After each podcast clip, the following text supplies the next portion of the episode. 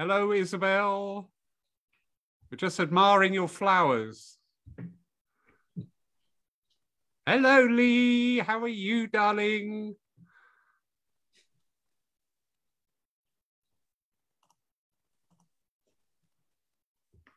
Right, that's a Facebook view, and I don't want the Facebook view. I want the real view. There we go.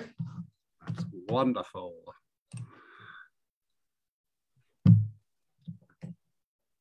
We are live on Facebook and we have people coming in. You are allowed to talk, everybody. Um, we are all about communication. Absolutely. Good evening, everybody. You have to unmute. Oh, Roger Young. My goodness. Somebody showed him how to use Zoom. How wonderful. You have to unmute yourselves, guys. No, nobody wants to unmute themselves. There you go. Is that Isabel? It is. Good evening, Isabel. I don't think we've met before. I have seen you uh, at Arthur Findlay College a long time ago. And you've managed to live through that experience. Remember, Tim, that was when you were a lot younger. Well, that's. That's when you were a boy, as Glyn said. Again. Hello, Dennis. How are you, sir? Good evening. Oh, Evening. you're right, Roger. Come on, children. We've got one big penny for the lads. Children. Hi, hello. Sorry, I was on mute. Hi, Tim. Hi there. Long time as I saw you. You came to Swanage once, didn't you? Gave a little seminar down there. I did go to go to Swanage many years ago. It was many years ago. Yeah. Hey. Yeah, I have a funny story about that visit to Swanage, funny enough. Yeah, a funny story, but uh, we won't tell that now. Yeah. Swanage is a funny town. Actually, Oh, come on. Not nearly as We, fun uh, as cool. Oi. actually, we um, we did the seminar in a beautiful place, um, very near a vintage railway station. That's right. Yeah. Um, was, I- I remember it was, there was lots and lots of glass in this building. What's the most, most, exci- most exciting thing is one is a bit of shunting. a bit of shunting, yeah. but I don't mind a bit of shunting every now and then. Anyway, everybody, uh, just in case you haven't seen the uh, warning that would have come up on your screen, this is also being streamed live to Facebook tonight. Uh, so I will be monitoring Facebook here and bringing up any questions that may come from Facebook land. So a very warm welcome and a huge thank you to the wonderful Tim Abbott, a DSNU FMSTF, if I remember correctly. Can't remember myself half the time, mate. But yeah, I think you're correct. I think you're right in that. Uh, Tim is currently engaged in training over in Switzerland. So, uh, ever so grateful that he's found this time in his extremely busy schedule to share this evening with us. And tonight, Tim, you will be talking about the value of the evidence of uh, our communications in, in your own inimitable fashion. So, if I could ask all the other participants just to mute themselves during this time, and then we will be taking questions throughout. You can either use your reactions button to raise your hand or wave furiously at the uh, screen. I won't assume that you are drowning and I will let you speak. And for people joining us on Facebook, if you could just type your questions into the comments bar, which I'm monitoring, and I will bring those up for you. So without further ado, Mr. Abbott, sir, I hand over to you, you wonderful gentleman. Thank you very much, uh, Lawrence. It's uh, lovely to be here. Uh, and it's uh, lovely to, to re-meet and catch up and reconnect with uh, old friends and a, a very much a current friend and colleague uh, in Andy Ford there. So it's lovely to, to see you all here this evening. And as Lawrence uh, so rightly said, we're going to be looking at uh, evidence and the value of evidence. What is evidence? Because there's a big difference between evidence and information that is relayed within the act and the craft of, of mediumship. And I think the first thing we have to do is, is accept and acknowledge that mediumship is not restricted to, to spiritualism. I am a spiritualist and I'm proud to be a spiritualist. But mediumship, spirit communication, is not uh, restricted to uh, spiritualism.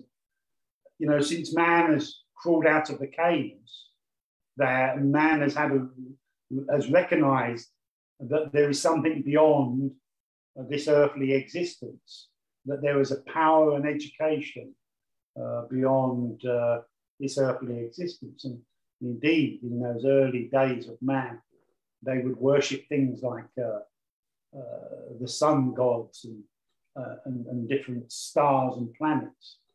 Uh, we look at pag- paganism and, and, where they interact with the energy and, and the life force of Mother Nature. Um, and, you know, the Dalai Lama I don't know if it's still current, but the Dalai Lama has a, a trance medium, Tibetan trance medium. Uh, and indeed, uh, you know, it was uh, the trance medium that told the Dalai Lama in a trance sitting, uh, get out of Tibet. They are coming for you. Get out of Tibet. When the um, uh, is it the Japanese, the Chinese invaded Tibet. Uh, and he then, uh, as we know, moved out into India, where he resides now, bless him. Um, that, that, was a, that was a trance medium, or what we would perceive as a trance medium. Uh, so there are many different walks of life, many different belief systems that acknowledge uh, the spirit world, heaven, paradise, whatever title they wish to put on on it and that there is an ability to communicate and interact with those said worlds. So I think what we need to do from a spiritualist point of view, if you're not a spiritualist, I'm sure you're, you're, you're comfortable in the reality of the spirit world and that the spirit world is a world of intelligence. We acknowledge that because they can communicate with us. But I think uh, as a collective, I think what we need to do is look at what is the definition of evidence within mediumship? What is the definition of that? And I think we have to give that some thought because sadly, not everything a medium gives is evidence. And we'll talk about that. But for me, and this is my opinion, and I'm not saying you have to embrace my opinion, you have to find your truth what your definition of evidence is. But for me, the definition of evidence is an expression of the intelligence, the presence, and the personality of that communicating spirit. The definition of evidence for me is an expression of the intelligence, the presence, and the personality of that communicating spirit. Evidence is not, I have your father here. That's not evidence. That's just words. If the medium who makes that statement, I have your father here, then goes on and gives additional evidence to support that statement, I have your father here, and then the statement, I have your father here, becomes evidence. For example, I have your father here, that's not evidence. I have your father here, he tells me his name is uh, Leonard. He died when he was 77 of motor neuron disease and he lived in the Cambridge area. And if all that information, that's actually my father, by the way. Uh, if that information is correct, uh, then the statement, I have your father here, becomes evidence. I hope that makes sense. If it does, please put your thumb up to me. Wonderful. We also have to acknowledge, I think, um, that there is a difference between evidence and information. Uh, and you hear statements, for example, I have a man here who's bringing you a lot of light. And I think, well, yes, one of the light bulbs in my, um, one of the light bulbs in my uh, front room has gone, so I do need a bit of light. But I, I have a man here who's bringing you a lot of light. I have a man here who's bringing you a lot of love. I have a man here who's bringing you a lot of upliftment. As pretty as those words are, they don't tell me who the man is. They don't tell me who the man is. So it's just information. It's not evidence. Now, I, I have a man with me here who brings you a lot of love, a lot of light, and a lot of upliftment. Has value if before those statements you have proven who that man is. So if you've given, I have your father here, his name is Leonard, he died at 77 of motor neuron disease, and he lived in the Cambridge area, and your client says, yes, that's definitely my father, well, he's bringing you a lot of upliftment at the moment because there's something going on in your life where you need support. And you think, yes, there is. Now, he brings you a lot of upliftment, becomes evidence. Are you comfortable with that? Wonderful. So, actually, what this tells us is evidence and information can interchange depending on how and where the medium offers it and presents it. And what I what I um, see, and, and I and I, I turn to people like Andy Ford here, that I know teaches uh, a lot. And actually, Andy and I did a week long residential course not long ago. We had uh, 42 students up in the north of England and had a wonderful week teaching there with the lovely Maura Hawkins. Um, um, if you think about uh, how we present the evidence, a lot of teachers will observe the energy of a student working. And, and you'll see from a teacher's point of view that they're in the, in the company of the spirit world. And again, let's say father, and you are aware of the information or the transference of thought energy from said father to the medium. And then when the medium comes to, or the student comes to relay it to the client, they relay something slightly different.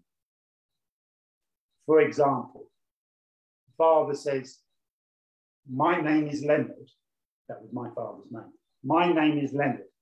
The medium may say, Do you understand the name Leonard? And that's not what my father said. My father said, My name is Leonard. And do you understand the name Leonard is not evidence, even if you've proven you had my father before you make that statement. Because what is the medium referring to? My father's name, my father's brother's name, my name, the recipient, the name of his dog, the, the pet name for his car. What is the medium referring to? Because the medium hasn't explained that. What they've given is a one worded statement based around the word Leonard. Do you understand the name Leonard? When if they'd just had the strength in their mediumship and their relationship with that communicator to give what the communicator gave, my name is Leonard. Therefore, the medium would say, This gentleman I have here is telling me his name's Leonard. Now, that is evidence, an expression of the intelligence of that communicator. What we see a lot of in churches is what I call one worded statements. If we stay with the presentation of evidence, the presentation of mediumship. We see a lot of one worded statements in our churches in every Sunday. Now, I'm not belittling mediums for doing that. People work at their own ability. And what I mean by one worded statements, you will see, and I'm sure all of us have seen this, where the medium will say, You would understand August as an anniversary. August being the one word, of course, the statement built around the word August. Well, what about August? My father definitely has not stood in the spirit world and said, August. My father never spoke like that when he was on here. My father never spoke in one worded statements. My father was very comfortable. Uh, he was very much a man's man, very practical man, and he was very comfortable to, for, to speak in full statements. Come to think of it, all of our loved ones in the spirit world will speak in full statements. So if I if I express some evidence about my father, for example, Leonard, August, Boots, stock car. Nobody speaks like that. What my father would say is, my name is Leonard. Uh, I had a dog called Boots, and I used to be a stock car driver. There would be intelligence within those statements. Yet mediums, because they haven't got the confidence to surrender to the company of the spirit, will limit themselves to those one worded statements and present it in that way. So now it no longer becomes evidence. The way that my father presented it was evidence.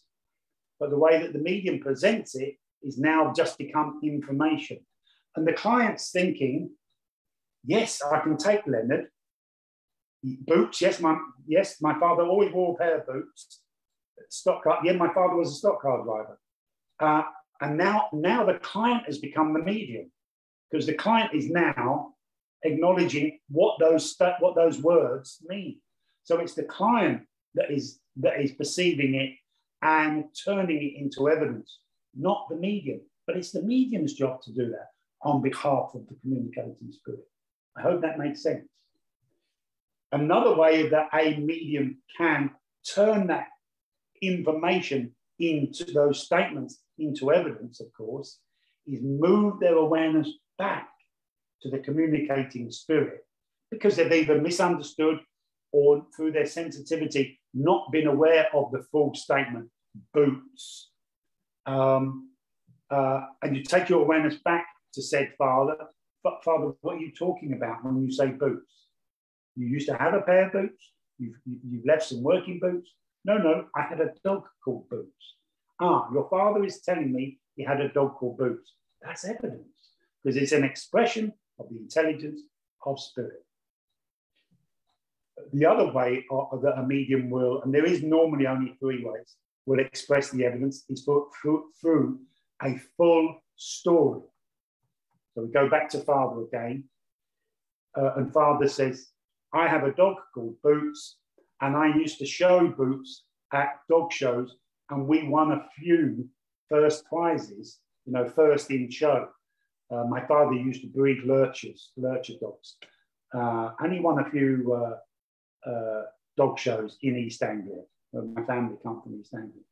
Not that I live in East Anglia now, but so uh, Boots is the name of my dog, and I used to show Boots in, in dog shows, and we won a few prizes with Boots.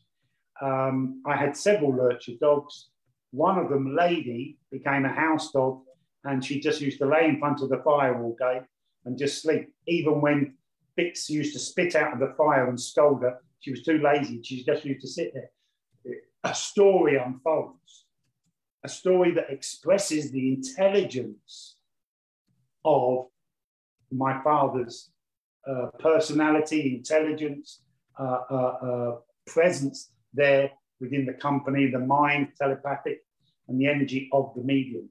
I hope that makes sense to you. Now, now we need to look at the what I call old-fashioned evidence and modern evidence. Now, if you have, for example, uh, an uncle and a cousin in the spirit world, let's say the uncle died in 1955. Both cousin and uncle die of exactly the same thing. Um, and um, uncle comes home from work, walks into his house. He died in 1955. He fell down with a heart attack. Before he died, he reached for the house phone. Remember the old house phone with the holes in it with the numbers, and you put your finger in the hole and you go Remember that?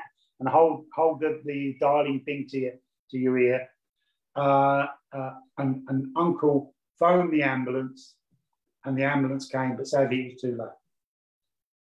He, he was in the middle of cooking his meal, meat and two veg. Um, a good, evidentially, a good story, a sad story of uncle dying, but a good story. The same story, but in a modern version. Your cousin died in 2020. He came home from his job. He was a computer tech, technician. Came home from his job. He uh, couldn't be bothered to, to, to, cook a meal. So he phoned for a pizza, uh, takeaway pizza, which is what they all seem to do these days. Uh, but he took a heart attack. He didn't reach for the house phone because there wasn't a house phone. He reached in his pocket for his mobile phone and dialed for uh, an ambulance, and the ambulance came. But sadly, he died before it came. The same story, one is slightly more old fashioned than the other. And so we need to think about, when we think about evidence, the era that the communicator came from and maybe how long they've been in the spirit world. Uh, and, and if you look at within your development of your mediumship, different aspects of evidence, and we can take, I can just pluck one out of the air, for example, work, work. So in, in England, we know that in the 1950s, there was quite a decent percentage of men who were miners. Who, so therefore, there must have been quite a decent percentage of miners that died of what they used to call black lung disease. Well, that must be very rare now because there are virtually no miners left in England. Make sense? Uh, a colleague of Andy's and mine, uh, her father died uh, a few years ago now. Um, I'm thinking of Sheila's father, Andy, seven years ago, something like that. Must he be sitting, Mm. Yeah, he was sitting at a computer and he took a heart attack, which is a very modern way of dying. Uh, so there must be a lot of people actually these days because just about everybody has a computer. Hey, you're looking at me through your computers right now, where a lot of people die sitting at their computers as opposed to down the mine. So there's an example of, of evidence that changes over time if you like, old fashioned evidence, modern evidence, clothing, cars. Look how, look how much cars have changed uh, since the 1950s. Since the 1950s. And look at how much they will change in the, in the um, next 20 years, 30 years. You know, you, you won't have uh, diesel and, and, and petrol cars. They'll all be battery and electric cars um, not quite getting my head around it yet, but it's coming. It's coming for all of us. Um, so lifestyles, lifestyles, um, families, family structures. My stepfather, who's now in the spirit world, is a stark, dark-skinned gentleman. My, my mother, in her second marriage, she married a dark-skinned gentleman, a black man. Uh, and when I say to people, um, I have never had a communication from my from my father, my my stepfather. Uh, and people say, "Well, why is that?" I said, I, have always had communication from my natural father, but I had, a, I had a very loving relationship with my stepfather, but I've never had, had communication with him. Oh, why is that? I can only assume, and this sounds a bit brutal, but I can only assume because it's mediums are not allowing themselves in their mind. Remember, we're talking about mental mediumship here to assume that Tim has a black father. There's a black man here saying he's Tim's father. I ain't giving that off. I'm not giving that. That can't be right. That's got to be a no. And what stops us, you see, what stops us giving off evidence and solid evidence is, is the fear of getting it wrong.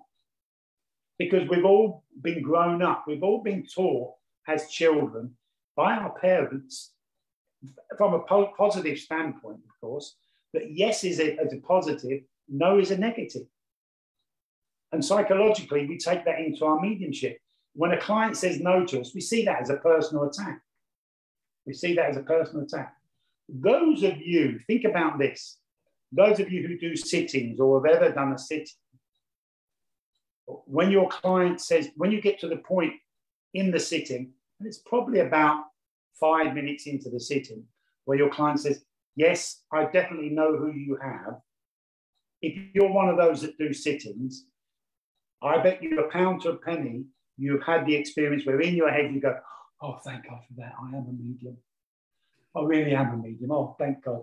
I'm not deluding myself. I really do have this man from the spirit side of life because my clients told me I have.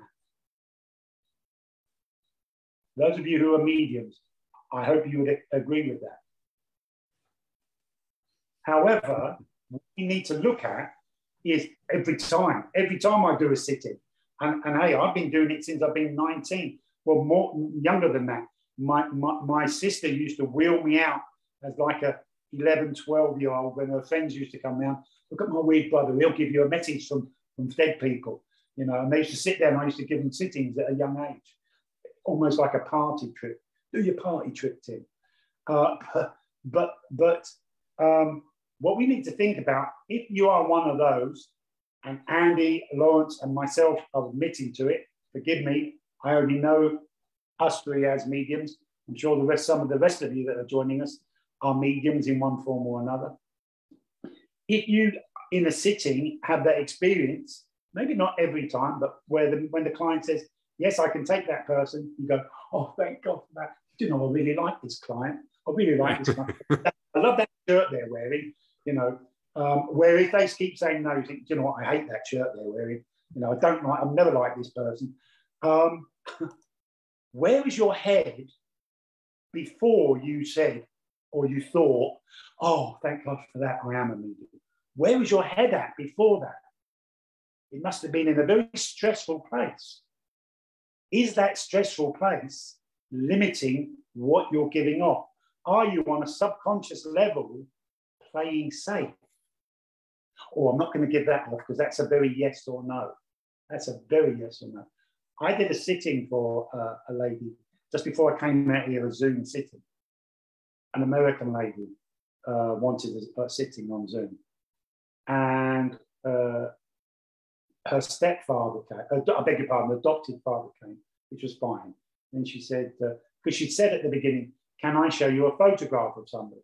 Not a problem. But let me see who I've got first. And her adopted father came. Then she showed me a photograph of two young people, a young man and a young woman. At this point, they looked about 20. At this point, I didn't know that the young lady was her because she's now, I don't know, in her 70s or something. And I said, Well, this young man is telling me that he met you in a religious community. And she said, Yes it was almost like one of those religious American religious cults where they met. Well, if I'd have said, "Do you understand something about uh, uh, religion with this man?" That is not evidence. That's not a statement. That, that's a statement. That's information. But it was only when I said, "This man's telling me he met you in a religious community," and she said, "Yes." That's that's exactly where we met was in a religious community. That's an expression of that young man's uh, intelligence. Therefore, it's evidence. I hope that makes sense.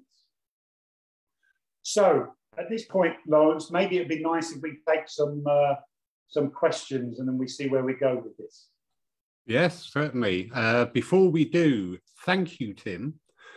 Uh, something I was aware of unconsciously, uh, I've been prompted to work more on my private sittings. And I did notice with a couple of the private sittings where I went into that mental state of just giving it, they flowed. Where Absolutely. I where I was engaged, where you say about unconsciously having that negativity and going, oh God, yes, oh, I got that right. Oh, thank God for that. Oh my God, that was right and when you said it, I went, oh my goodness, I really get that because I've just had a couple of sit ins where I've just spoken and not wait, you know, I've just gone into it and it's really worked. So thank you for that. Well, let me let me respond to that uh, with my opinion on that, the mechanics of mediumship. Uh, what you said there, and it's a very important point that you said there, Lawrence. Thank you very much. Uh, I very much uh, believe the worst enemy of the medium is the medium's own consciousness, their own thought process. And sometimes we become too active in our thoughts. You know, you, you have to be in an altered state of consciousness, uh, which heighten, which makes the thought process passive, which in turn heightens the sensitivity and awareness, which allows you to attune to the, what we understand as the spirit world and the intelligence and the information from the spirit world we perceive through our senses, of course, our spiritual senses. But when you are so so um, without becoming too mechanical, you move from there are four states of consciousness in the human brain: beta, alpha, theta, delta. And the medium will move into the theta state. An evidential medium will move into the, the high theta state. That platform medium, that medium, as Lawrence said, who's doing the, the sitting. On the whole, it's not always the case, but on the whole, you are in the theta state. What happens in the theta state and the low alpha state, which is like the deep meditational state, there is a gland in the brain called the pineal gland, which becomes activated. And the pineal gland gives off a hormone called melatonin. You can actually buy it. You can actually buy man-made melatonin from the chemist to help you sleep. And what melatonin does, it, it helps you sustain the altered states of consciousness. For, for example, the sleep state, the, the trance state, the mediumistical states, the meditational states, and I'm talking from a spiritual point of view here, of course, but it helps you sustain those states, which is why a medium can sustain a demonstration for an hour and a half, two hours um, uh, without coming up for breath. Uh, uh, now, the pineal gland, science, medical science tells you that the pineal gland stays dormant when you're in the beta state. The beta state is our everyday consciousness when there are lots of thoughts going through the, the consciousness. A lot of them are mundane thoughts. How do I cross this road without getting knocked down? What shall I have for my dinner tonight? Then you go and react to it. Does my bum look big in these trousers? Whatever it happens to be, you know. Uh, yeah, absolutely. Yeah, uh, um, people are laughing, but hey, people have those thoughts, sadly, mundane thoughts. Uh, but that those thoughts are keeping the pineal gland oppressed. When we start to do things, when we allow our, our thought process to become passive, uh, the pineal gland becomes active and gives off this hormone, which allows us to stay in the altered state. It is within the altered states, the low alpha states and the high beta states, where the spiritual senses become activated. Clairvoyance, clairaudience, clairsentience, clairgustience, clairolfactions, claircognoscience, um, where those spiritual senses, how we perceive the evidence from the communicating spirit, becomes active. Um, if we, uh, and, we be, and then we perceive the communicator who's going to give us that evidence that we're talking about tonight. Now, if we start doubting ourselves or saying, I don't like this client, or having the thoughts, I don't like this client because they're saying no. I don't like the dress she's wearing. Where did she get that from? My wife wouldn't look dead, in, be dead in one of them. And with all these negative thoughts start creeping in. Now we're going back to the beta state. The pineal gland closes down. We lose awareness of the spiritual senses. We lose awareness of our communicator. And I'm sure this has happened to most of us in a sitting where you have to say to your, your client, or just give me a moment, your, your mother's stepped away from me. Of course, she hasn't stepped away from you at all. Your awareness, your, your, your state, your attunement, your state of consciousness has actually stepped away from the, the presence of the mother. The mother's not going to come all the way from the spirit world and say, Oh, do you know what? I'm going home. I can't be bothered. You know, she's here to communicate and, she, and she's going to and, and she's going to want to communicate. Uh, so it's so those thoughts that we have are very, very counterproductive, more so than what we think when we are trying to relay evidence.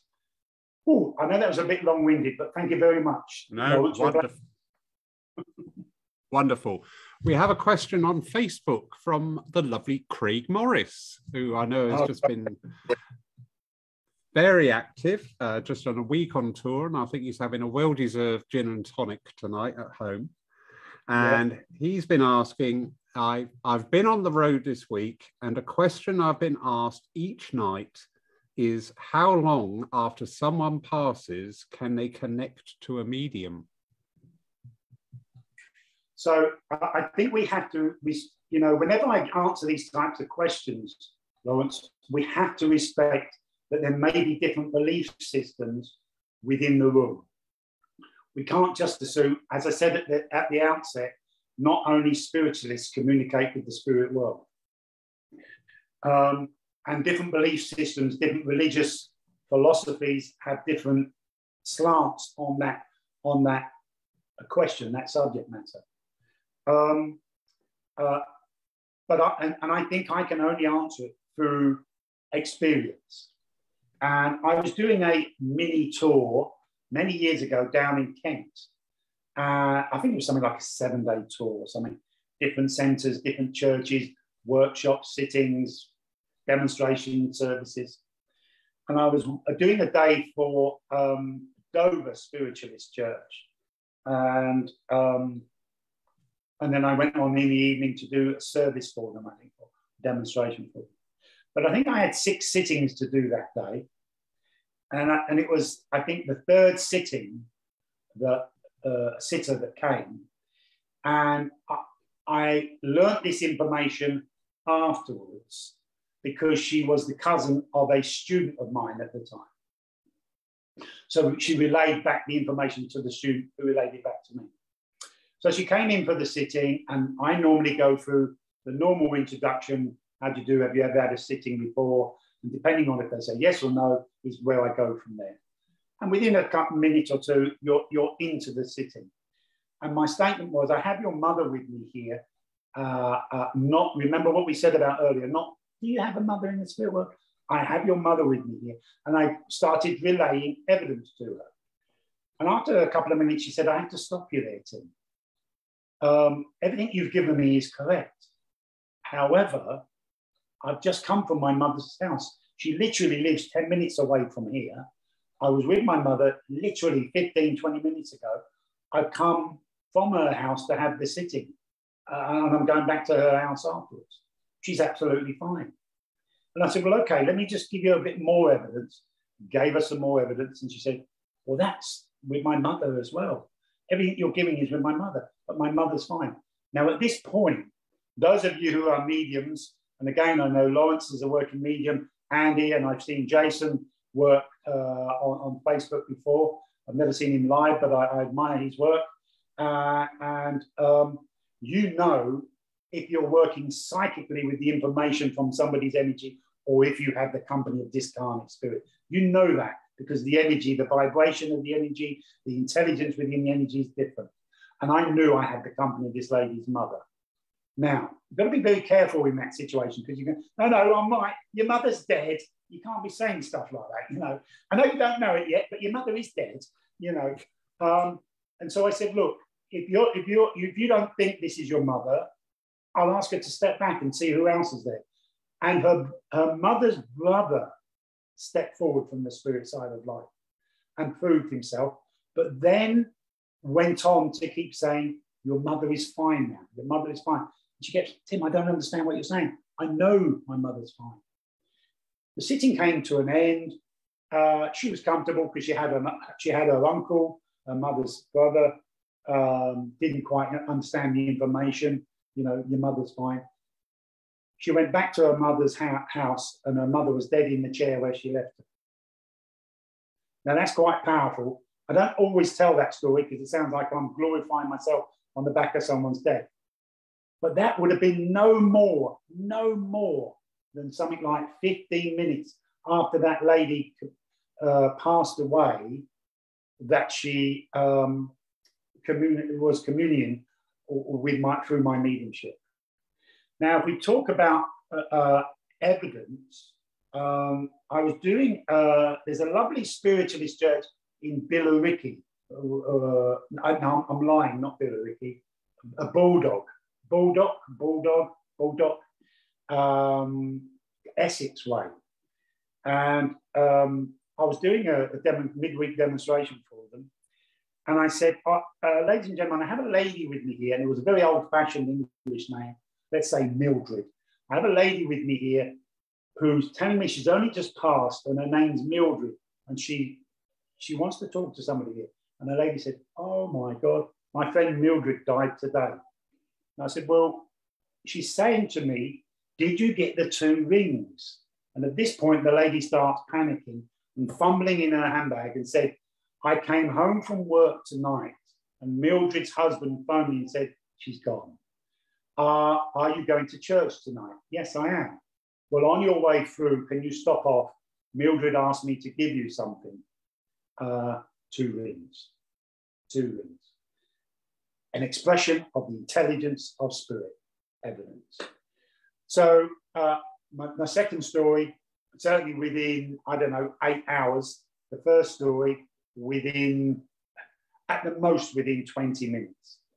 And I think I'm comfortable with the reality, and you have to find your own truth, that it's got a lot, it's got a lot to do with two things here for me. Is what is the individual like on the earth plane as a communicator? Are they quite a withdrawn person, closed person, or are they comfortable communicating and interacting with other people? And that's not going to change when they go to the spirit world, in my opinion. And what is their spiritual beliefs? What is their spiritual beliefs? Uh, um, and, and, I want to tell you another quick story that kind of backs this up.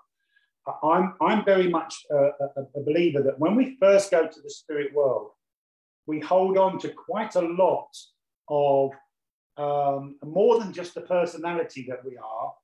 Uh, so, for example, maybe the elements. If our if our leg was painful for 50, our last 50 years of our life, we may have an awareness of that pain when we go to the spirit world. But very quickly, it will, it will, as we evolve and change our vibration, it will change. Uh, so depending on your religious beliefs, and if, if your religious beliefs, and there are some that say you can't communicate for a certain period of time, maybe that will become your reality in the spirit world.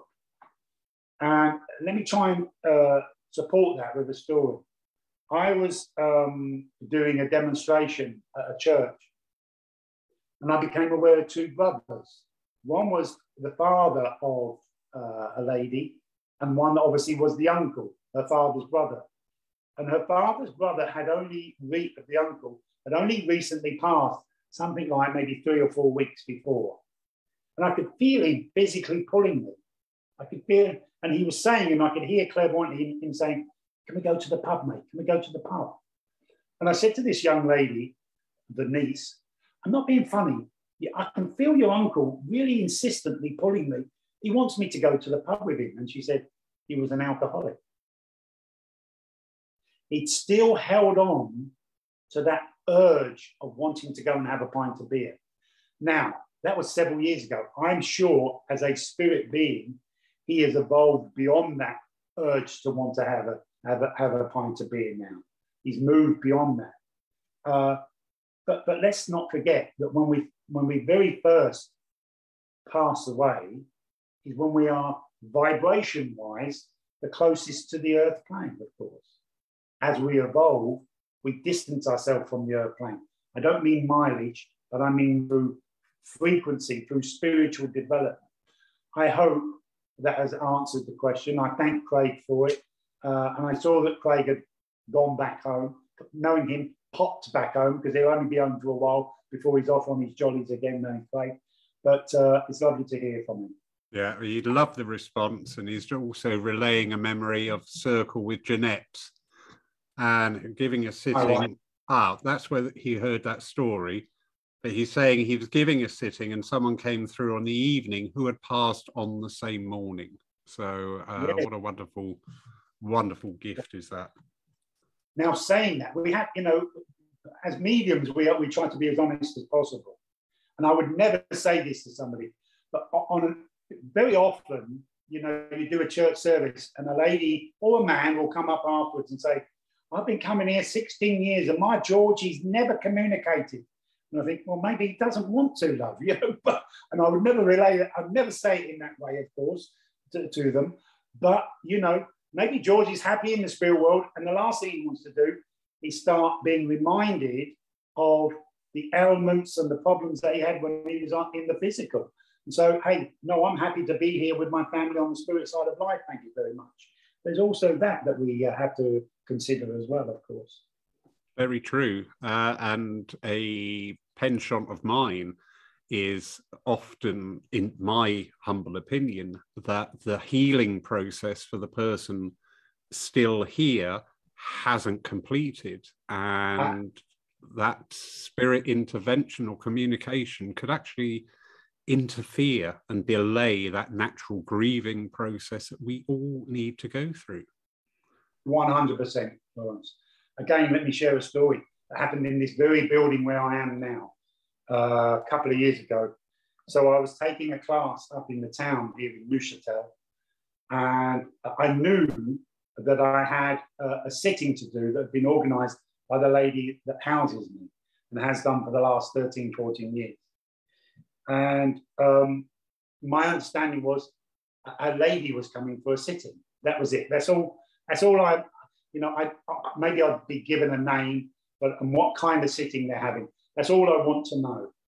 And as I left the classroom and stepped out into the street, clairvoyantly, objectively, a young man was standing there.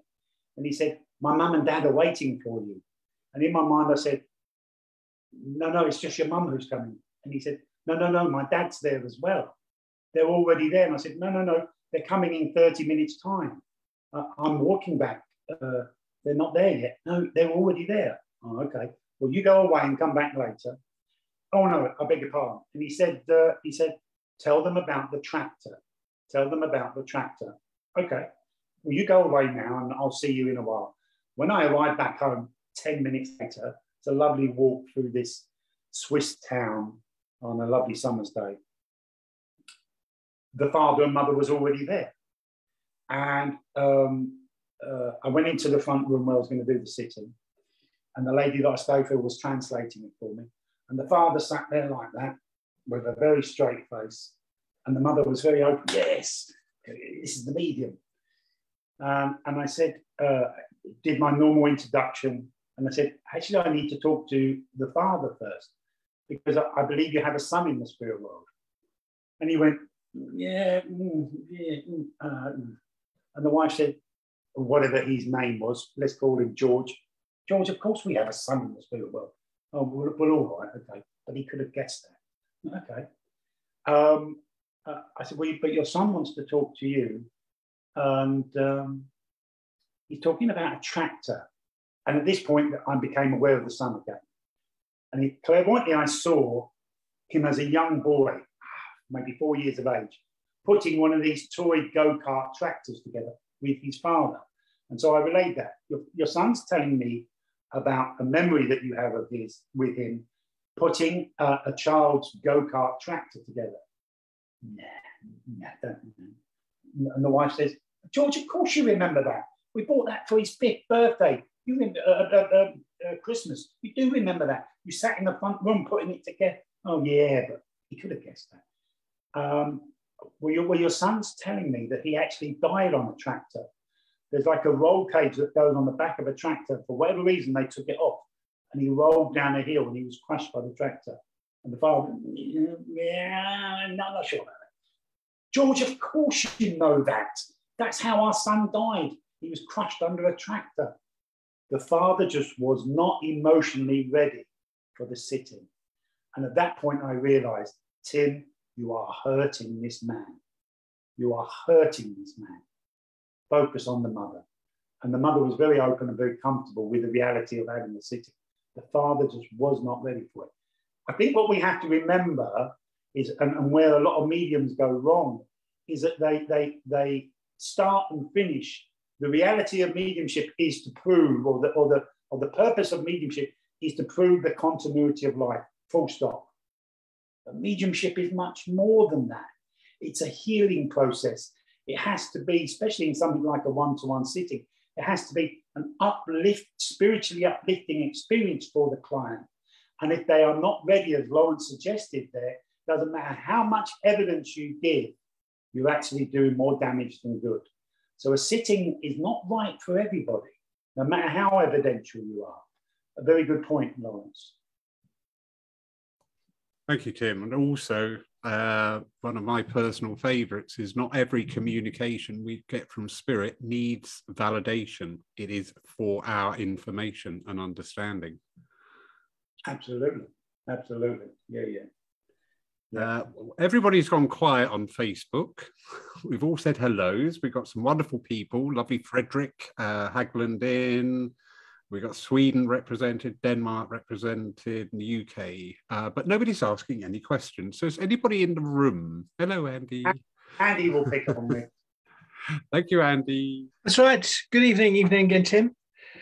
All right, Um, what I was going to say is, um, um, talking about evidence, um, when the spirit communicator obviously is proved um, who they are, and then they go on and they actually start talking about um, things that have happened in the recipient's life after the obviously the communicator has died. Do you think that that helps adds to uh, even more sort of life after death?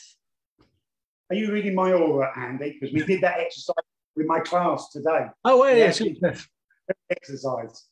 Um, very good. Um, I, what you know, for me, I love that exercise, Andy, and I'm sure you've done it with your students. For me, what that what that proves is the continuity of the mind, not of the. Now, of course, there are many debates. What is the definition of mind? For me, and I can only tell you, for me, for me, the definition of mind is that thinking part, that God source of the spirit uh, of the incarnate spirit. Uh, and for me, when a grandfather comes and the medium proves grandfather, I've got George, he died of cancer, he was in the Second World War, he was in the, he was what he was a desert rat in, in, in the in the tanks. Yeah, yeah, that's my grandfather. Well, grandfather's talking about um, a divorce that he went through after he passed. That proves that content that, that, that grandfather's intelligence has survived something of grandfather's intelligence has survived physical death, enough that he can still perceive what is going on from the spirit side of life with, in this case, his, his daughter, his granddaughter. Absolutely, I think it's it's lovely when that happens, Andy. Now, now what we have to hastily add to that is grandfather's not interested in watching us when we're on the toilet or uh, forgive me for saying this, but we're all adults making love to our partners, uh, uh, having a shower. Grandfather's not interested in sitting there watching us do that. But when our energy suggests we are having changes in our life, we are succeeding in something, we are, cha- uh, we are being challenged by something, for example, a divorce, uh, grandfather, like any grandfather, wants to be there to give that support and upliftment. A- a- absolutely, Andy. Yeah, I, I, I love it and it shows the spirit will care. The spirit will care, you know.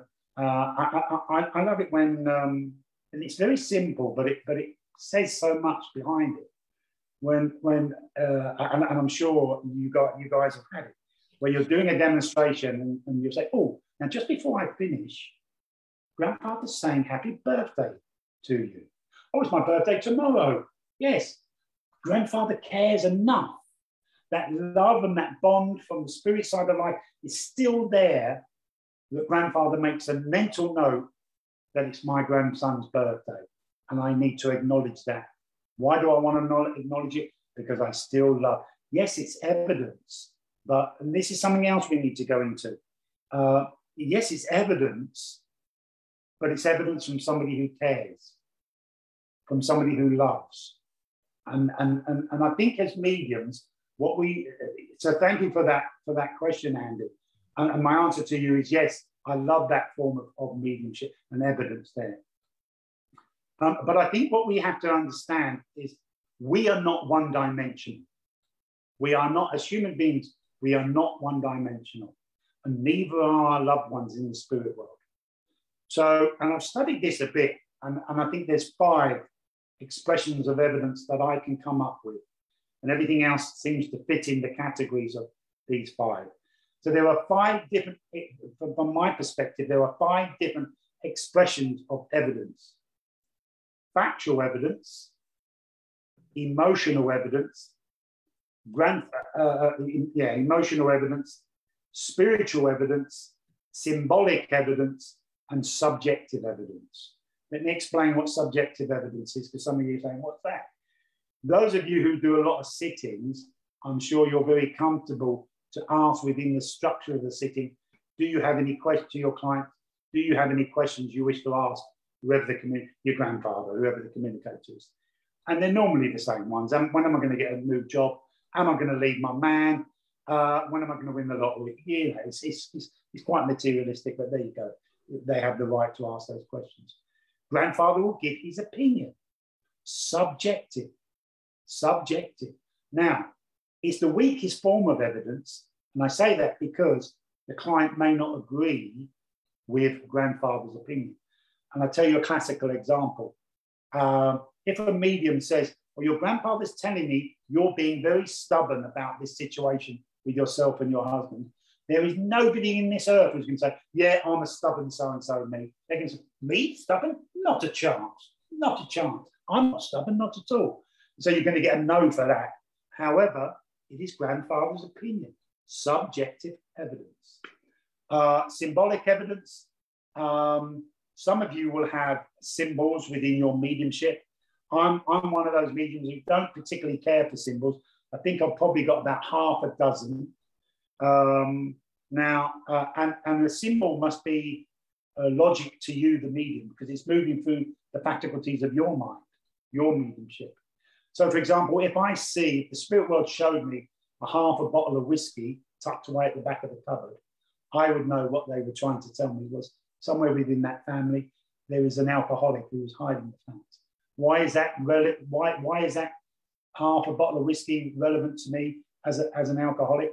Because my father was an alcoholic, and they're the experiences that I used to have. I'm proud enough to say my father was teetotal when he died. Um, but uh, there was a time, sadly, when he was an alcoholic. Um, if I see a balloon, I know it's a birthday. If I see a blue balloon, I know it's a boy's birthday. A pink balloon, I know it's a girl's birthday.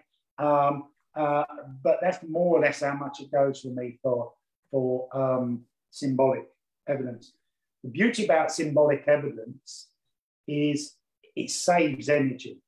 The spirit world know that a medium can work for an hour and a half, two hours, then they're depleted of the energy and they have to go and do something completely different. Have a cup of tea, watch a film, whatever, to replenish their spiritual energy.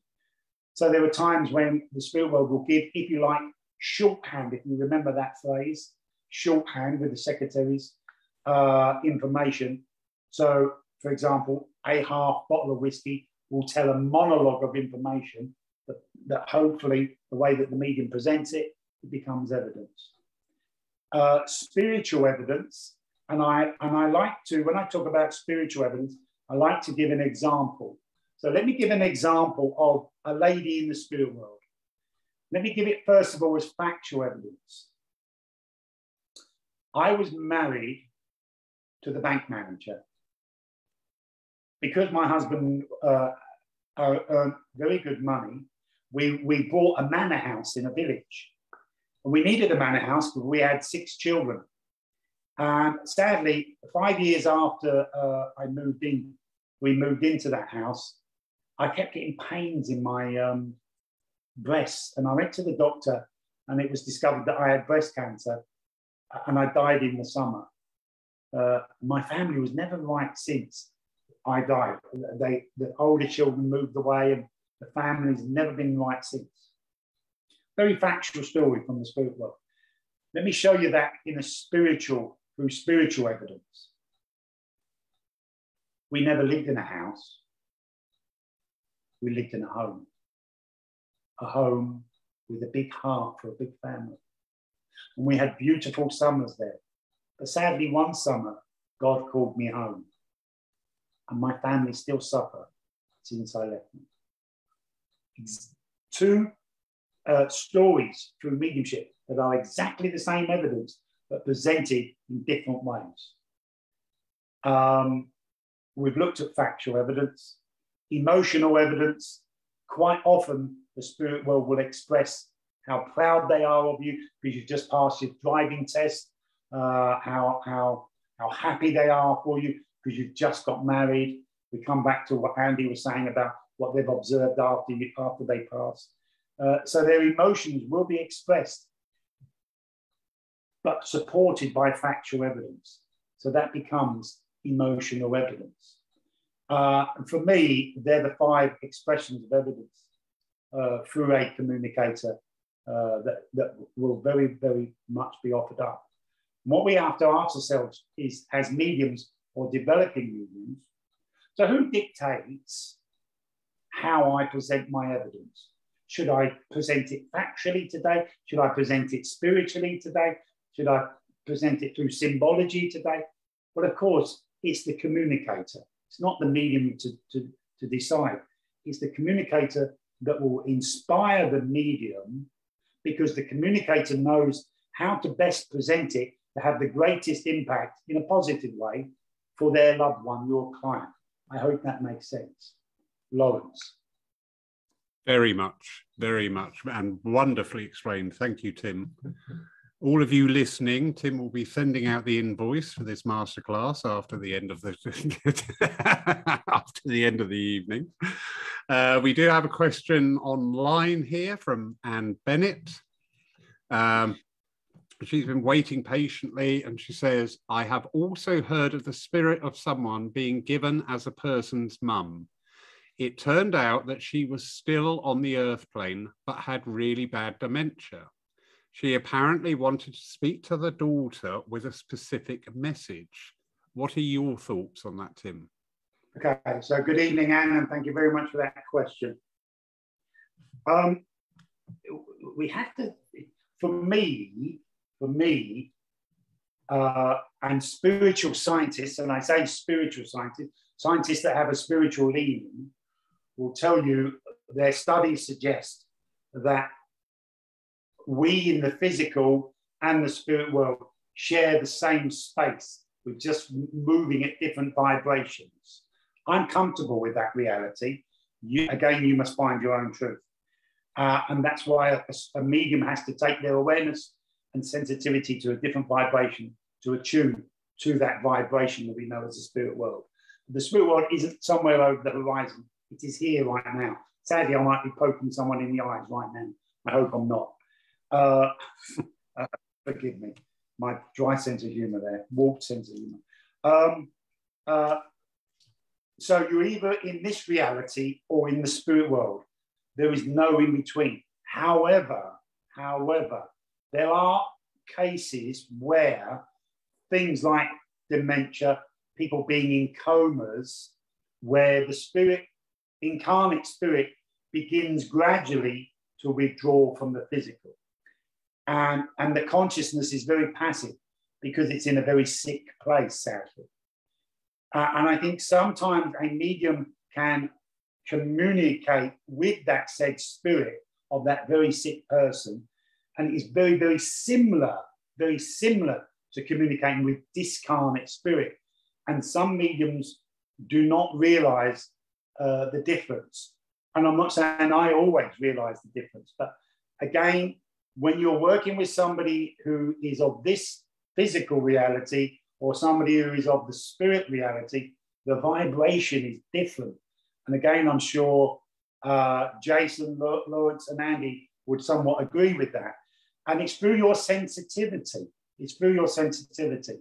That, that, but but but there has been occasions when I've given a sitting and I'll say something, I have your mother with me here, blah, blah, blah, blah, blah.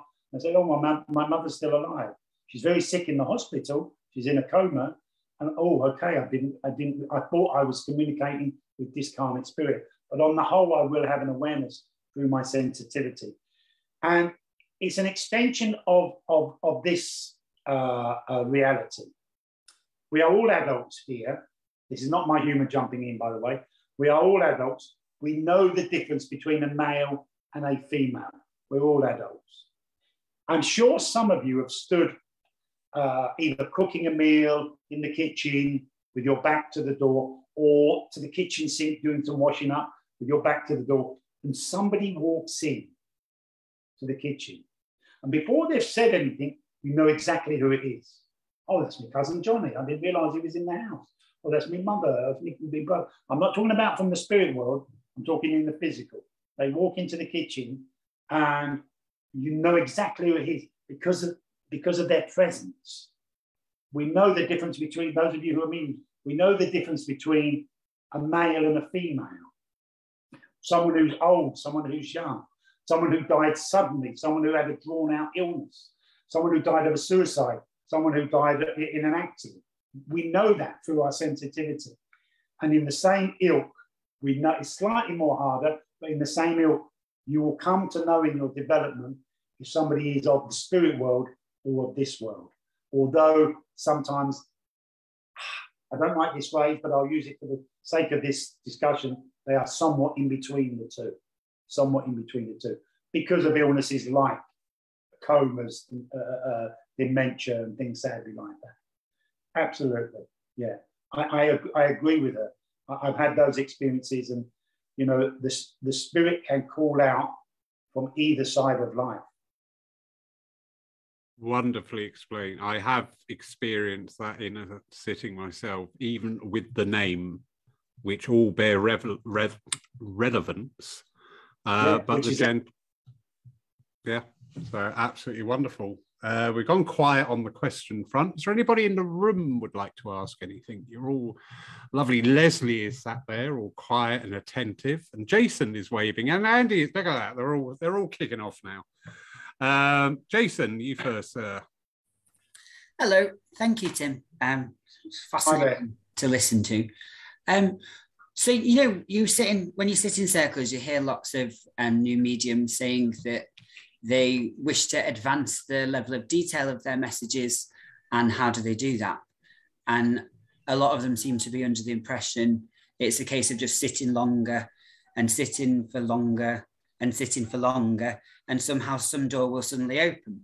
Um, would you not agree that a big part of development in mediumship is also development as a person? So not only dealing with your traumas but also educating yourself on the world if you do? 100%. Uh, so first of all, Jason, we've never met before, but I have seen you work and, uh, uh, and I admire your work. It's lovely to meet you in person. Um, and I agree with you 100%. Sadly, we, we live in a world where, um, uh, and England and Switzerland, where I am at the moment, are two classical examples um, where um, mediumship is a career move um, as opposed to a calling. And uh, we have people um, leaving school very much in England. And it's, you know, back in the 60s, it was, well, I'm going to join the army or I'm going to be a nurse. I'm going to be, I'm going, I'm going to be a teacher. And now you can add to that list, I'm going to be a medium. And we've had the lovely Jason, uh, Jason, we've had the lovely uh, Craig Morris on. And for Craig, it worked Craig became a medium at a very young age after he left school, and for him it worked. But I know of many people that it hasn't worked. And I think quite often because, and I agree with Jason, you cannot develop, well, you can uh, through techniques, but there is a shallowness to it. But in reality, you cannot really develop your mediumistical ability without developing self, without developing self on a spiritual level. Now that does, and I, when I say that, and I'm sure when Jason says it, he, he's referring to the same thing. That doesn't mean you have to become saintly. You just have to become nice. Just be nice. Just be nice for God's sake. If, if, if we just had a world of nice people, how, how, how wonderful this world would be. Be considerate of each other in what you do. We all make mistakes. That's part of life's journeys but, but acknowledge those mistakes, learn from those mistakes, and move forward. And, and I quite often say to students, uh, um, before you come to know the spirit world, you have to come to know yourself. And but in knowing yourself, because we are a spirit, in knowing yourself, you automatically become uh, uh, in attuned with and knowing of the spirit world, because we are an extension of the spirit world.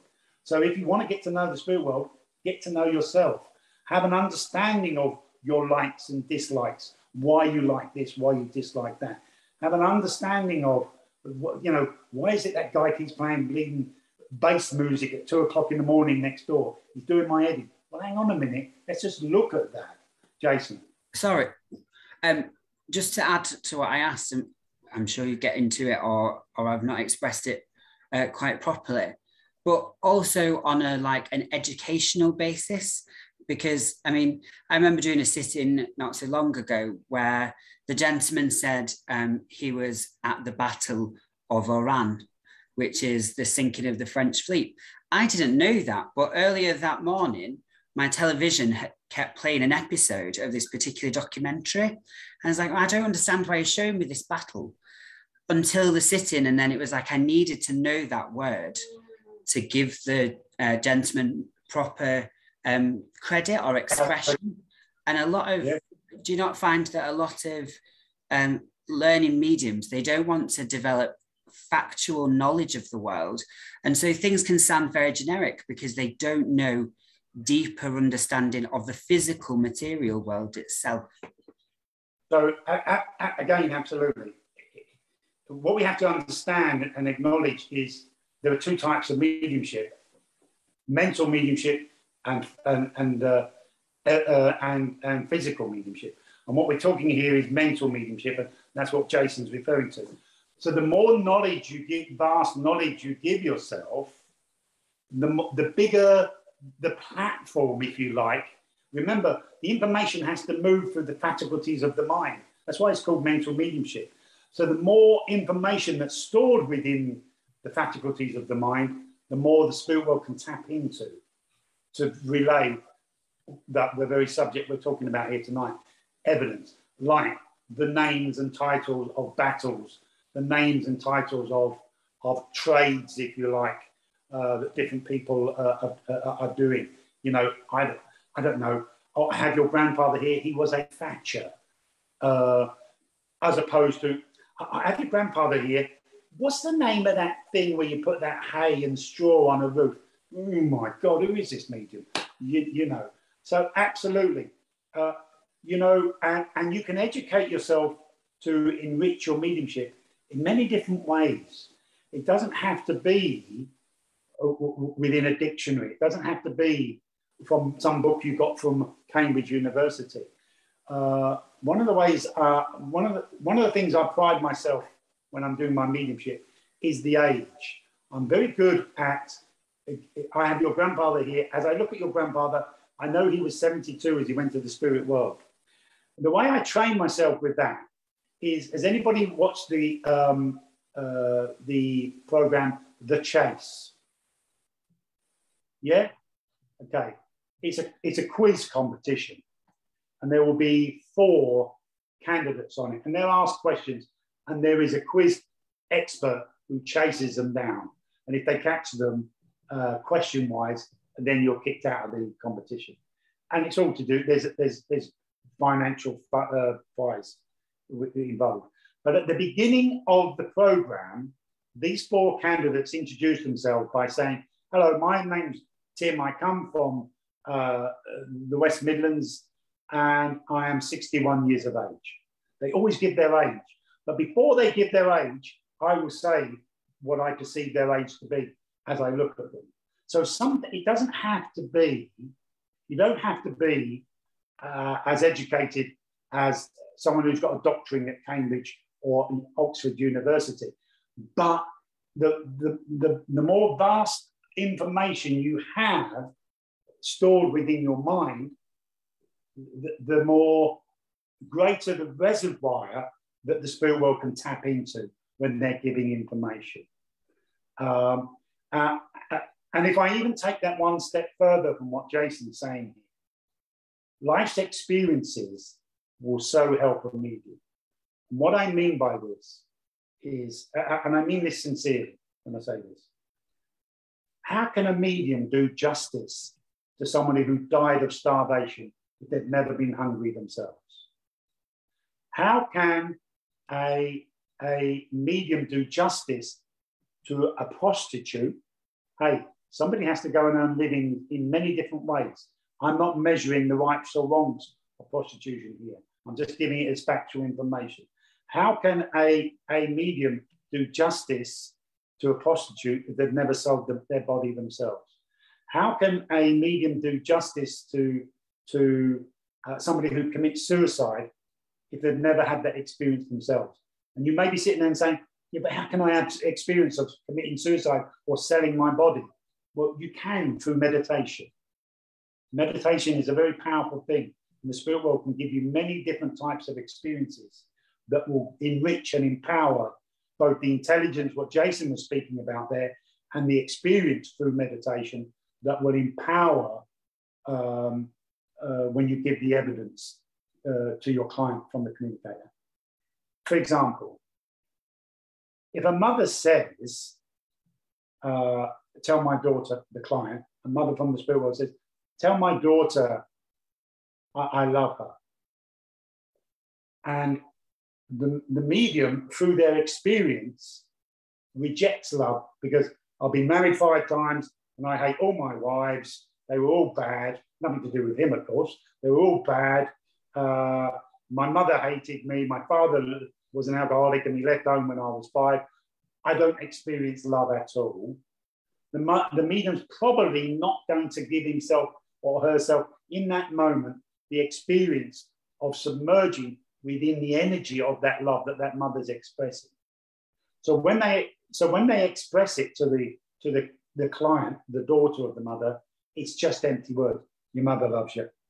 It's just empty words, as a, as opposed to, you know, your mother loves you, and I can truly feel that love to the point where the client can feel that love as well, because the, the medium is allowing on a mediumistical level to bathe within that love. So I agree 100% with Jason. To be a medium is more than just being in the company of the spirit.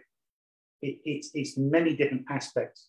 And one of those is educating yourself in as many different fields as possible. Now, there are some, very briefly before I hand back to, to, to, to Lawrence, there are some areas of education that are more easily for you to uh, embrace than others. And I'll give two examples if I can.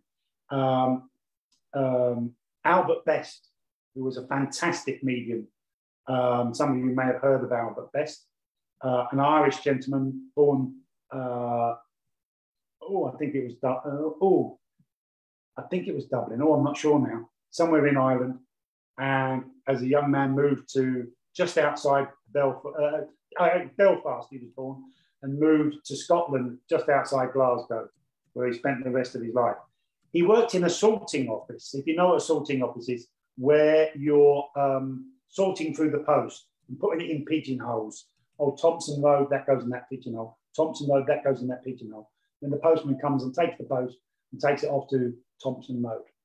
So he was educating himself every day with full addresses.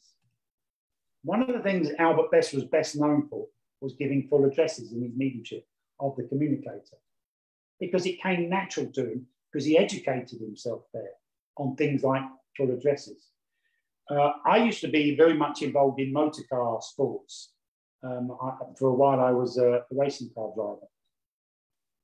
Uh, my ego, I, I, can't help myself, my ego has to do it.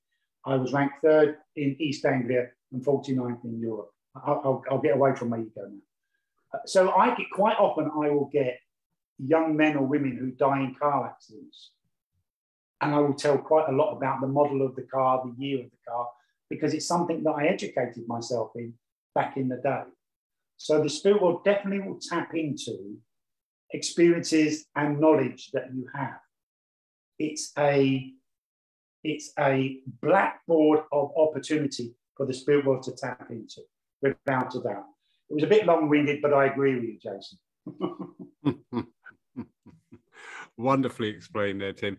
Also, could I just sort of like put a general question out there on that energy there about uh, mediumistic development? Do you think uh, that within our religion, philosophy, understanding, whatever your terminology, that sometimes our mediums actually sabotage their development because they want to be a medium. So they have that end point in sight and they're going, I want to be a medium, but not really grasping what that entails, what that goes on. And the most important fact that is, uh, this is going to sound odd, you are never the medium that you can be because every day, every way you progress and move on, and bringing that into people's awareness. We can get you to a stage in your mediumship, but we're not going to make you a medium because there is no end point to it. Absolutely. So several several points here, uh, Lawrence. Wonderful question. Um, uh, I, I, think again we live in a very commercial, mediumistical commercial world, and if you can give, if medium A can give greater factual evidence than medium B, this this is this is the downfall of the clients, by the way.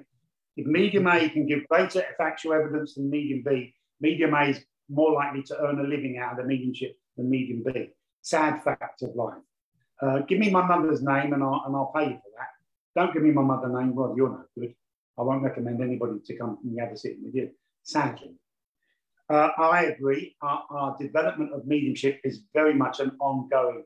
You know, I, I've been aware of the spirit world since I've been seven. I formally started uh, developing when I was 19. I'm now 61. I still learn.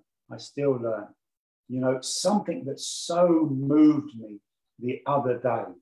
Uh, I, I, will divert a little bit, but then I'll come back to something I, I need to highlight to, to, support what Lawrence is saying. Um, I was teaching uh, here in Switzerland in a different school than what I'm in uh, today. Uh, I was teaching trance healing to a group. And I'd given a trance sitting to a lady. And after the sitting, immediately after the sitting, when I'd come out of trance, she broke down crying. Now, I'm sure that the, the sitting moved her somewhat on an emotional level. But I, I, I said, you know, I comforted her and, you know, are you okay? And she said, Tim, I'm a, I'm a doctor. And uh, they're all doctors and nurses and lawyers, things like that, who come to the mediumship uh, to look at alternatives here in Switzerland, very much so. You get very educated people. Why they come to a clown like me, God only knows. But there you go. Um, um, and she said, she broke down crying and said, I work with a lot of people, all my work colleagues, all my friends, the only science they know is medical science. I have to hide the fact that I am a healer. And it's so is destroying me. And that's why she was crying. We don't realize how lucky we are in, in uh, England. We really don't, how open we can be. However, because of that, because we can be so open, it gives space to make a career out of mediumship, which, you know, then beggars the, the question that okay, as a professional medium, you've got to come up with the goods because you're professional. It's now commercial. Um, when I was a teacher and course organizer at the Arthur Findlay College, I had a group, it was a very successful group, uh, class, and they'd left. And I was sat in the sanctuary, if you know the Arthur Findlay College. Because I was a course organizer, I could say what classroom I had. I always used to have the sanctuary because that's where my mentor always used to work. I have wonderful memories of the sanctuary. And I thought, I just want to sit. I just want to sit in the company of the Spirit. And I want to ask my people in the spirit world, my guides, my inspirers, how can I take these students forward? How can I make them understand that there is no end to their development? Uh, and I'm sitting in this meditational state, and the answer came back from, you won't know my guide, but uh, I know Andy has met him, from Edward, uh, a, a guide of mine. He's no better than any, anybody else's guide, by the way. But Edward said to me, Oh, that's very easy, Tim. Very, very easy. Tell your evidential mediums to stop looking for the wow factor, to stop looking for the telephone numbers and the full names and, the, and, and how, how the communicator died. Stop looking for that. Tell your he- healers to stop looking for the healing results. Tell them to stop looking for that. Tell your trance mediums to stop looking for the wonderful philosophy that's being expressed through the spoken word. Tell them to stop looking for that and look for the company of the Spirit. And when they find the company of the Spirit, then the development will truly start. And then they will uh, achieve whatever goal they need to achieve, need to achieve.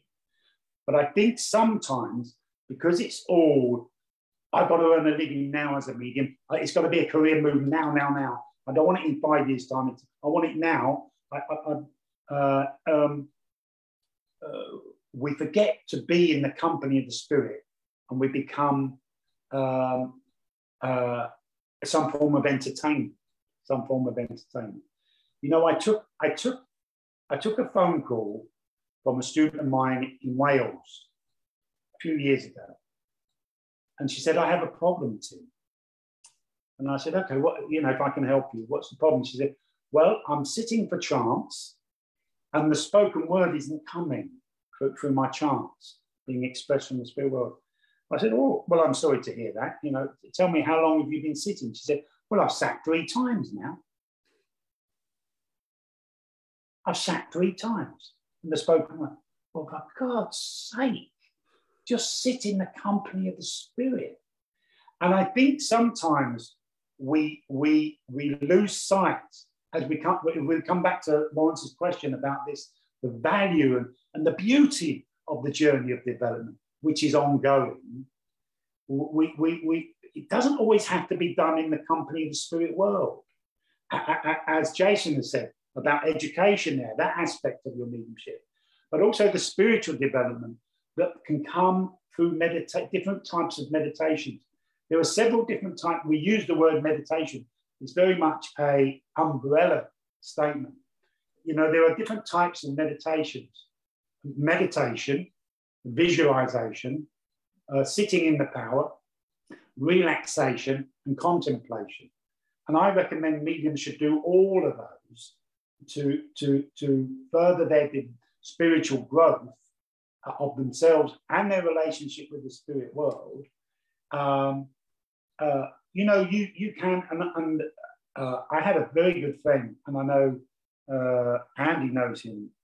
Um, um, and God, a very good friend, and I've forgotten his name. Mike Hunter. Mike Hunter.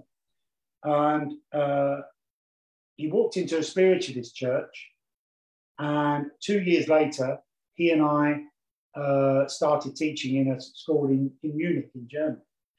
And with him, rightfully so. He had developed that much in those two years. It was right for him. However, to, to, to, to if you like, to work publicly, in, in this case, on a platform in, in Munich. However, that because we use these we use these titles, and I think very wrongfully. I'm only a local medium.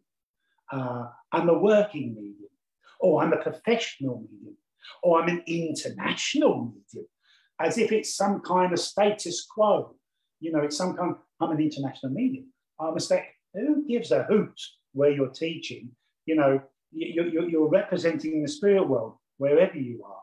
I have to tell you, one of the best sittings I ever had was on a barge from an 80 year old lady who told me so much that was correct.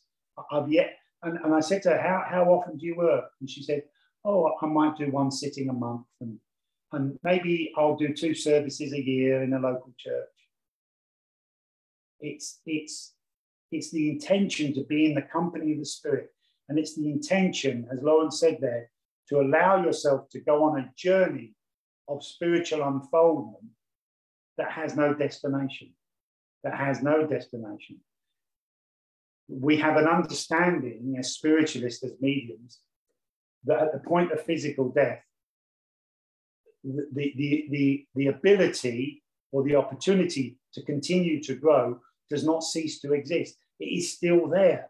The opportunity to grow as a spirit being is still there. So that that uh, that potential to grow as a spiritual being, immaterial to a mediumship, is is a, is a journey of eternity. I fully agree, Lawrence. Fully agree. Sadly, I don't know. And then we have to look at the teaching that we're doing. Hey, I, that's how I earn my living as a teaching. So I have to say that maybe I'm I'm guilty. Um, uh, I know I know you're involved with different groups, Lawrence. I know Andy teaches. I don't know about Jason uh, or, or, the rest of you. Um, but how it, we have a responsibility as teachers to inspire our students when it's right or when it's not right to go public. When it's when it's right and when it's not right to to say you're no longer the student, you're now the medium although spiritually we're always a student,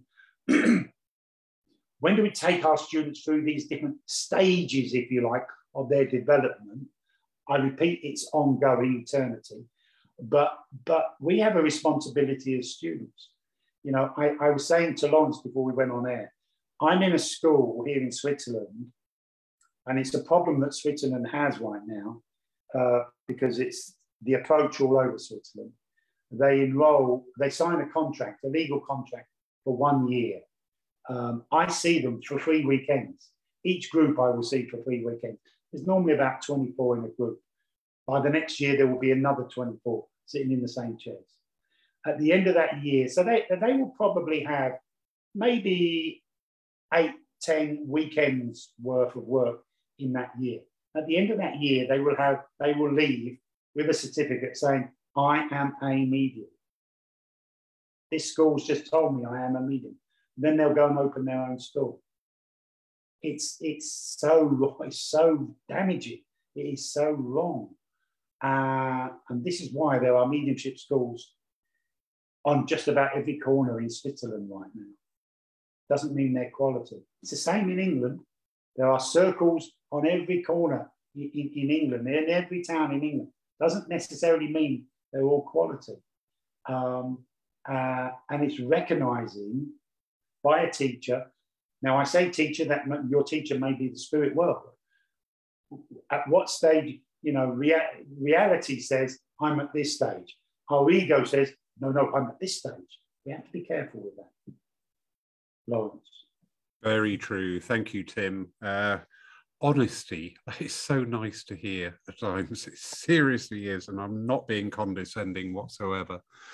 Uh, I often say, you know, there's 10,000 pianists, but only one will be a concert pianist. Absolutely. Absolutely. Yeah. yeah so, yeah. and also just very quickly back to Jason there, a very handy technique I was taught uh, regarding my education working with spirit was to take the opportunities, so sitting on a bus, in a bar, and looking at people and describing them in your mind. Uh, so that was a really useful technique. So, you know, the... I tell you what, me and Mike Hunter used to do, Lawrence. We would sit in airports when we first started going aboard, and we'd look at somebody and say, right, read their energy. This takes uh, some, some nerve. Read their energy. What job do they do? Now go up and start talking to them and find out how right or wrong you are. Um, absolutely, yeah. We, we um, did in a circle that Lawrence with um, animals. You know, symbolism. People people give an animal as a symbol, but then the animal is only ever symbolic of one thing, and it's like perceive the animal in your mind, bring it to life, describe it, and then use the rest of the description you know, to expand the symbol rather than keep it as one singular word. Like an elephant yeah, just doesn't have a good memory, does it? Uh, very good. Yeah, very, very, very, very good. Yeah, yeah. yeah. My spirit. Which, is, which, which, which comes back to what I said earlier. I think it was before you joined us, Jason. Sadly, we see too many mediums saying one worded statements off of our platforms. You would understand August, August being the one word. Whereas we, if we practice practices like you just said, we, we get used to telling full statements, full stories, full pictures from what the spirit world is telling us. Absolutely. Yeah, very good. Brilliant. Thank you, Tim. My spirit animal, by the way, is a cheeseburger, uh, and I'm sticking with that. Tim, I can't thank you enough again. I am so indebted. However, I actually get to meet you and the wonderful Jeanette this year here at Paul in September. You certainly do, mate. I'm looking forward to it. Yeah, and hugely, hugely uh, here too. Very great excitement. I have to say, I was so disappointed that I couldn't come and see you and Jack when Jack was over from Denmark. I was just so tied down. Um, it must have been lovely to have him over. I, I love Jack. He's a lovely, he's a true ambassador for spirit hugely. Uh, we hit it off as we've done here online, and to when he turned up, the little monkey, uh, he, he was meant to be here in the afternoon, of the Sunday. So the Sunday morning, we I was getting ready for the service, and as usual, I'm in there yakking away to people. And I just glanced at the doorway and I saw somebody, and I thought, well, we can take that bloody hat off. They're in a church. And I carried on the conversation. And then I looked back and I went, oh my God. I, I embarrassed myself. I was. but yeah, absolutely beautiful man. And Lola as well. Absolutely stunning. Oh, gorgeous. How he managed to hook that one, God only knows. Yeah, I don't know. I did say to her, you know, blink twice if you're being held against your will, but she never did. So, absolutely. So, so if I could, yeah. I know we're bringing it to an end, Lawrence, but if I could just give one piece of advice as a closing, if you are chasing the evidence within your mediumship, you're too involved. Mm. Don't go chasing the evidence. Let the evidence come to you. Let the evidence come to you. And I have to tell you, I think the gap between student and superstar medium is shorter than smaller than what they think than what we think it is. There was actually a student that learnt me, the teacher, that if you're chasing the evidence, you're too involved. in I book. God, he is so right. He is so right. Yeah. Brilliant. Thank you very much, Lawrence. No, Tim, thank you again. So indebted to you, and really can't wait to meet both you and Jeanette later on in the year in September. Thank you, everybody, for joining us, both here in the Zoom room tonight and also the wonderful people joining in online to watch at home. Thank you, thank you. Next week's Lyceum night reverts back to our Facebook pages, so my page, church page, and our YouTube channel.